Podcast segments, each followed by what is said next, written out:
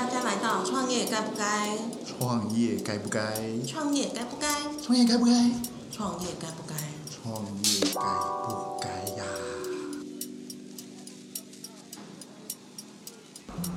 嗨，大家好，我是伊爸。我呢，就是害怕三十岁前再不创业就来不及了，所以呢，我现在是在 GHMK 热水营销顾问，担任行销总监，创业年资迈入第三年。Hello，大家好，我是宇伦。那我现在是信宏联合会计师事务所的职业会计师。那因为我们服务很多中小企业，那也经过很多中小企业他们的一些阵痛期啦，也给他们一些管顾上的一些咨询，所以在这边跟大家分享一些中小企业创业的一些心得，来跟大家分享一下。嗯，宇伦，你知道在十月十五号的时候，淘宝台湾宣布在年底停止营运吗？哦，我知道啊，我本来想说，他们九月初的时候有提出一个小电商方案，觉得还不错，想要去用，结果我还没申请，他就拒居了。啊，是啊，那所以你知道为什么他们会撤台吗？哦，撤台啊，其实是因为政治不确定吗？现在政治很敏感嘛，只要是大陆，我们一路一律封杀掉。真的，啊好像讲那个中天换照的事情。是啊，是啊，是啊，好因为我觉得可能也有各自的问题吧。像我们如果在淘宝买卖的话，可能很多我们的各自啊，你买了什么，大概都会被那个大陆那方面去做情情报的收集，是这样的原因吗？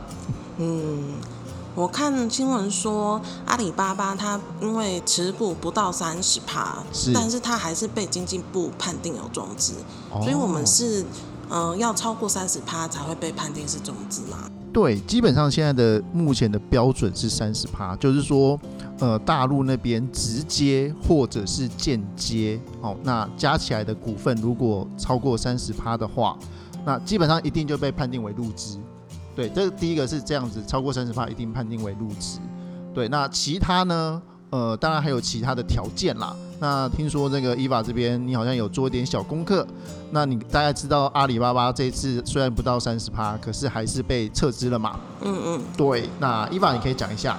好，就是因为虽然它不到三十趴，但是阿里巴巴的决策权还是很大。那它是怎么很大呢？就是第一点是股东会一定要有阿里巴巴的人在场才能开。那第二个呢是他们使用的淘宝淘宝商标跟 IT 都还是在中国那边，所以一定会经过中国的资料筛选嘛。所以呃，这个子公司等于只是跟他们租这个技术，所以它其实还是用中国的技术。那第三个的话，就是在会员的隐私权政策啊，它是连到淘宝的全球用户隐私页面。那如果有同意的话，就代表可以授权我们使用者的个人资料或者是相机、摄影机给阿里巴巴集团，等于是我们的各自都曝光了。对各自啊、教育资料全部都会回传去中国，所以可能会有治安的风险。哇，那这真的就比较严重了。其实啊，应该是这样讲，就是说伊娃说到的这个部分啊，三点，其实我觉得这个部分比较认呃比较类似像我们所谓叫做实质认定啊。嗯所谓实质认定，就是说它虽然说股份没有超过百分之三十，可是事实上呢，阿里巴巴是有绝对的控制权。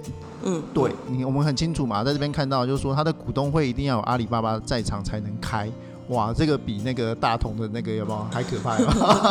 大同至少股东要来百分之九十以上，有没有？大家才可以开始开会。他是指它是一定要有阿里巴巴人在场，他们才可以开股东会。所以这个是我觉得以这一点来讲，就是呃实质上的控制权，甚至你看连股东的控制权都是在阿里巴巴的手上。对，所以我觉得这个是蛮关键的，就是说实质上的控制权是不是属于陆资或者是大陆的人？对，这个可能就是以现在来讲这种比较比较敏感的一个呃氛围来讲话，这个会是蛮关键的这样子。嗯嗯嗯。那这样看起来，经济部他查的很认真呢，他连这些啊，他连隐私权政策都跑进去看。对，这个非常认真哦。像我们最近其实我们自己事务所有一个案例啊，就是我们有一个客户，好，我们一直以为他都是港资，对哦，那它当然有一点点入资的色彩。我们以前想说，哎，它可能入资就是顶多了不起，可能就是投资它这家呃香港的公司，可能股份就一点点。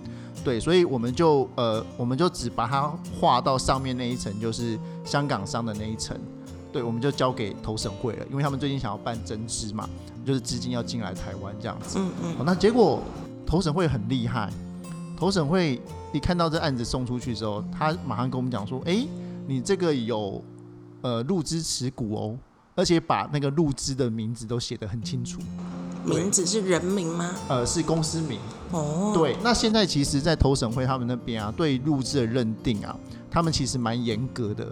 他们要一直往上查，比如说你虽然说你上面的那一层是一个香港商嘛，可是他们要查什么？他们要一直查到后面出现个人为止。对，就是你个人股东基本上会全部曝光，就是你必须提供这个资料给他们，那他们才可以去认定说，呃，去计算，像我们刚才讲的，就是直接或者是间接有没有持有这百分之三十。对，那我们也是看到投审会给我们的补充函啊，所以我们就回过头去找客户，我说，哎，你们这个上面还有入资哎，那你要帮我画全部哦，我就说你们要补资料补到，你要给我那个你们的投资架构。对，我要看到最终的呃受益人是到个人为止。对，结果一补不得了，我一看傻眼，就是你知道他们上面很多个人是反而是都是大陆大陆人。对，那当然大陆人他是间接持有啦，间接持有比较特别，间接持有它是可以去用呃比例再去相乘，所以它的杀伤力可能没有那么大。我举例来讲，如果你上面是直接是大陆的公司或大陆人持有的话，比如说。呃，比如说他今天他的那个香港的后面，香港公司，或者说直接台湾投资台湾的后面，就是会有，比如说就是有一家大陆公司投资好了，对，他只要牵扯到大陆的公司，就算是直接投资，所以他只要是百分之五的股份，他就算百分之五，对，所以他那个是比例是非常的可怕的，对，那间接就还好，比如说间接是像我们刚才讲的，如果是百分之五，可是上面又还有一个台湾人。或者是台湾上面又是一个呃，比如说大陆人好了，他持有上面的公司又是百分之五，那他这样他就比较没有那么严重，他可能就是百分之五再乘以百分之五，所以那个比例就会比较小一点点。可是 anyway，就是我们最后算出来，它就超过了百分之三十，而且超过一点点，它是三十二点多，对，所以他们算的很精准哦。所以呃，投审会那边他只要确认在百分之三十以上。第一个就是它的，它原本叫做桥外资嘛。我们现在投审会那边分分类的话，他们其实有点呃一刀切，就是你是入资还是非入资。对，那入资的话当然就很麻烦，因为第一个入资的话，很多东西它的呃营业项目是不能进来的，尤其你不要讲说像现在很多高科技业嘛，科技产业大部分我们知道的大部分通常都不能进来，因为有会员资料嘛。呃，也不见得，因为有些是技术性的问题。对他，如果你看像大陆之前很多，就像现在美国为什么抵制大陆的最大原因就这样嘛，就是他们可能就是间接买了那个美国的公司，或间接持有了美国的公司的股份，那他就间接持有了那个技术。所以这个是其实现在是各个国家都很怕的这件事情。对，所以呃，我们的客户就因为这样子，他就被呃就被当成是。入资了，所以他今天他的那个他要增资的案件就被驳回，对，所以而且甚至严重是，因为他会说哦，你们都偷偷变成超过百分之三十喽，那因为你们之前都没有报备，所以我要罚你们，对，很很可怕，就是因为这样子，我们客户还有可能被罚，但我们现在还在协协谈当中啦，对，那不止被罚，他就说如果你限期不改善，就是你现在台湾的公司还会被撤销掉。可是他们在台湾已经经营了大概至少有十年以上了，对，所以这才是客户现在很紧张的。那我就说，那你们先赶快把它调整。我就说你们那个直接持有的那个部分，看可以把股份拉一点点下来，拉个三趴下来也好，拉五趴下来也好，就总之先低于百分之三十以下。对，那我们当然客户也去做这个这方面的调整啦。所以目前。嗯，台湾的公司应该还是会存在的这样子。嗯嗯嗯，对，所以这个东西很可怕，我觉得。嗯，那像呃，之前有很多台商去中国设厂嘛，他是不是嗯，如果员工也被发到，比如说是员工的股份的话，对，也会有这种入资的嫌疑啊、你？说大陆人拿到股份吗？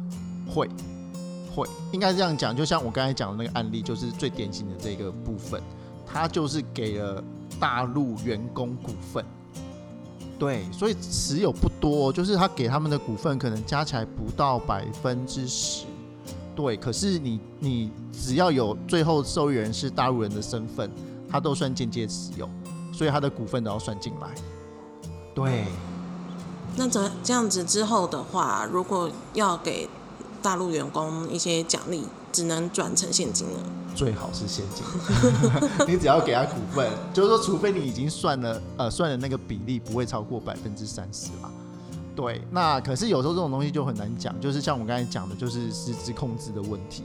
除了不能高于百分之三十之外，就是他们有没有一些别的条款是他有绝对的控制权的，这个可能就变成说也是他们要去考量的一些地方，这样子。对，是是，当然啦，如果是大陆的公司发给台湾股份，就没那个问题了。对，好哦，那这样子除了除了刚刚讲的有那个大陆员工的奖励计划之外，还有哪一些是你建议大家可以避免这样的状况？嗯，我觉得我这边提醒大家一个，就是我们直接跟间接到底怎么样去判断好了，因为我觉得这方面判断，像我们当初跟我们呃客户在谈这件事情的时候啊，其实两方的那个概念就会差很多。对，所以我觉得大家要先厘清什么叫做直接拥有跟间接拥有的概念。那大家在算那个比例上可能会比较精确一点。好，那大家之后在做一些股权的一些配置的时候会比较好一点。好，我我现在举几个例子好了。好，我我现在先举第一个例子啊。如果今天呢、我们是台湾人，哦，台湾人他去持有了一家大陆公司，对，那这家大陆公司再来投资我们台湾公司，对，那请问一下，这个是直接拥有还是间接拥有？你是说针对大陆人投资的那间公司？对，你觉得这个是大陆直接投资还是大陆间接投资？最我们刚才讲了嘛，最后的股东是台湾人，可是大这台湾人是大陆公司的股东，然后这家大陆公司再直接来投资台湾的公司。那伊娃觉得这是直接投资还是间接投资？我觉得是直接。哎，没有错，对，我们就是要看他的那个，就是从台湾公司往上走的那一个呃那个阶段。如果它上面就直接是大陆公司或者是大陆人的话，这个其实在呃投审会判定它就是直接投资。对，虽然它最后面是什么是台湾人，对，那这就是直接投资了。对，那我再问第二个哦，那如果今天呢，我们是一个大陆人，他去持有了一家台湾的公司，然后再投资台湾的公司。对，如果是这种情况，一爸觉得是直接还是间接间接。啊？对，然后这样就是间接。对嗯，好、这样就是间接。好、所以其实呃，依照我们现在前前面两个例子，其实我们很单纯的可以知道，就是说，其实我们要判断的直接或间接，其实就是看台湾公司上面那一层。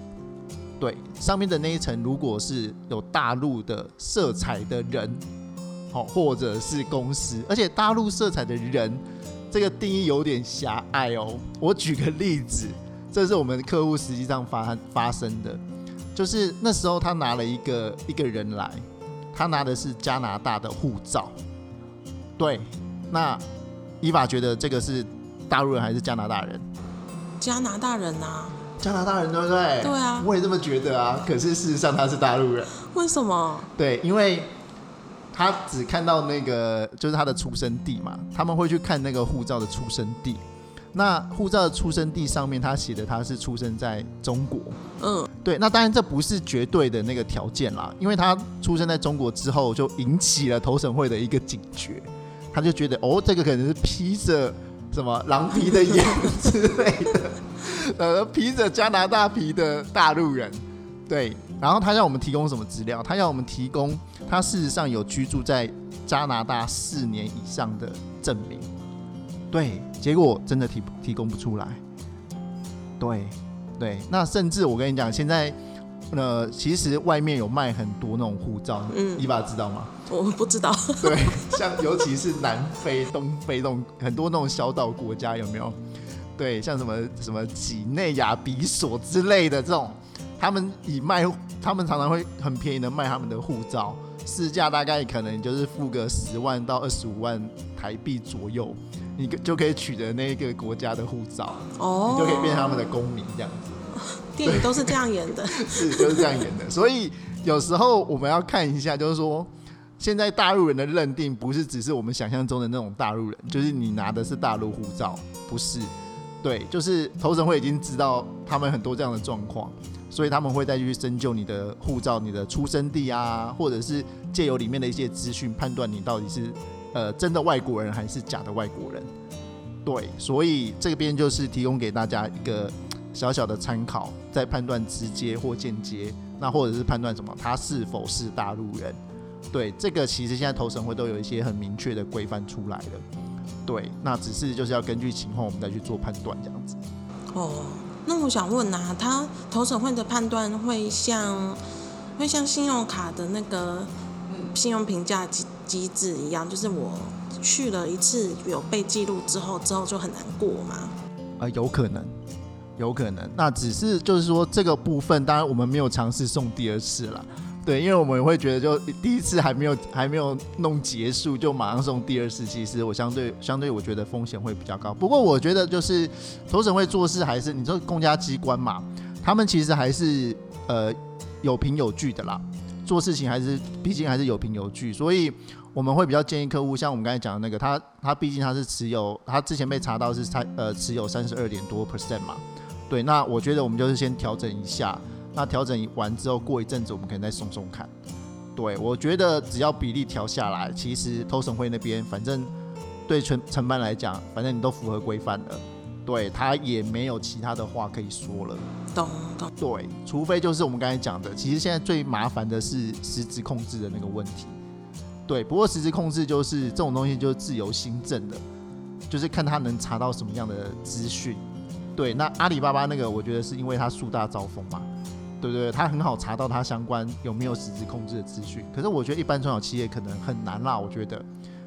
对啊，虽然实质控制都是大陆人的。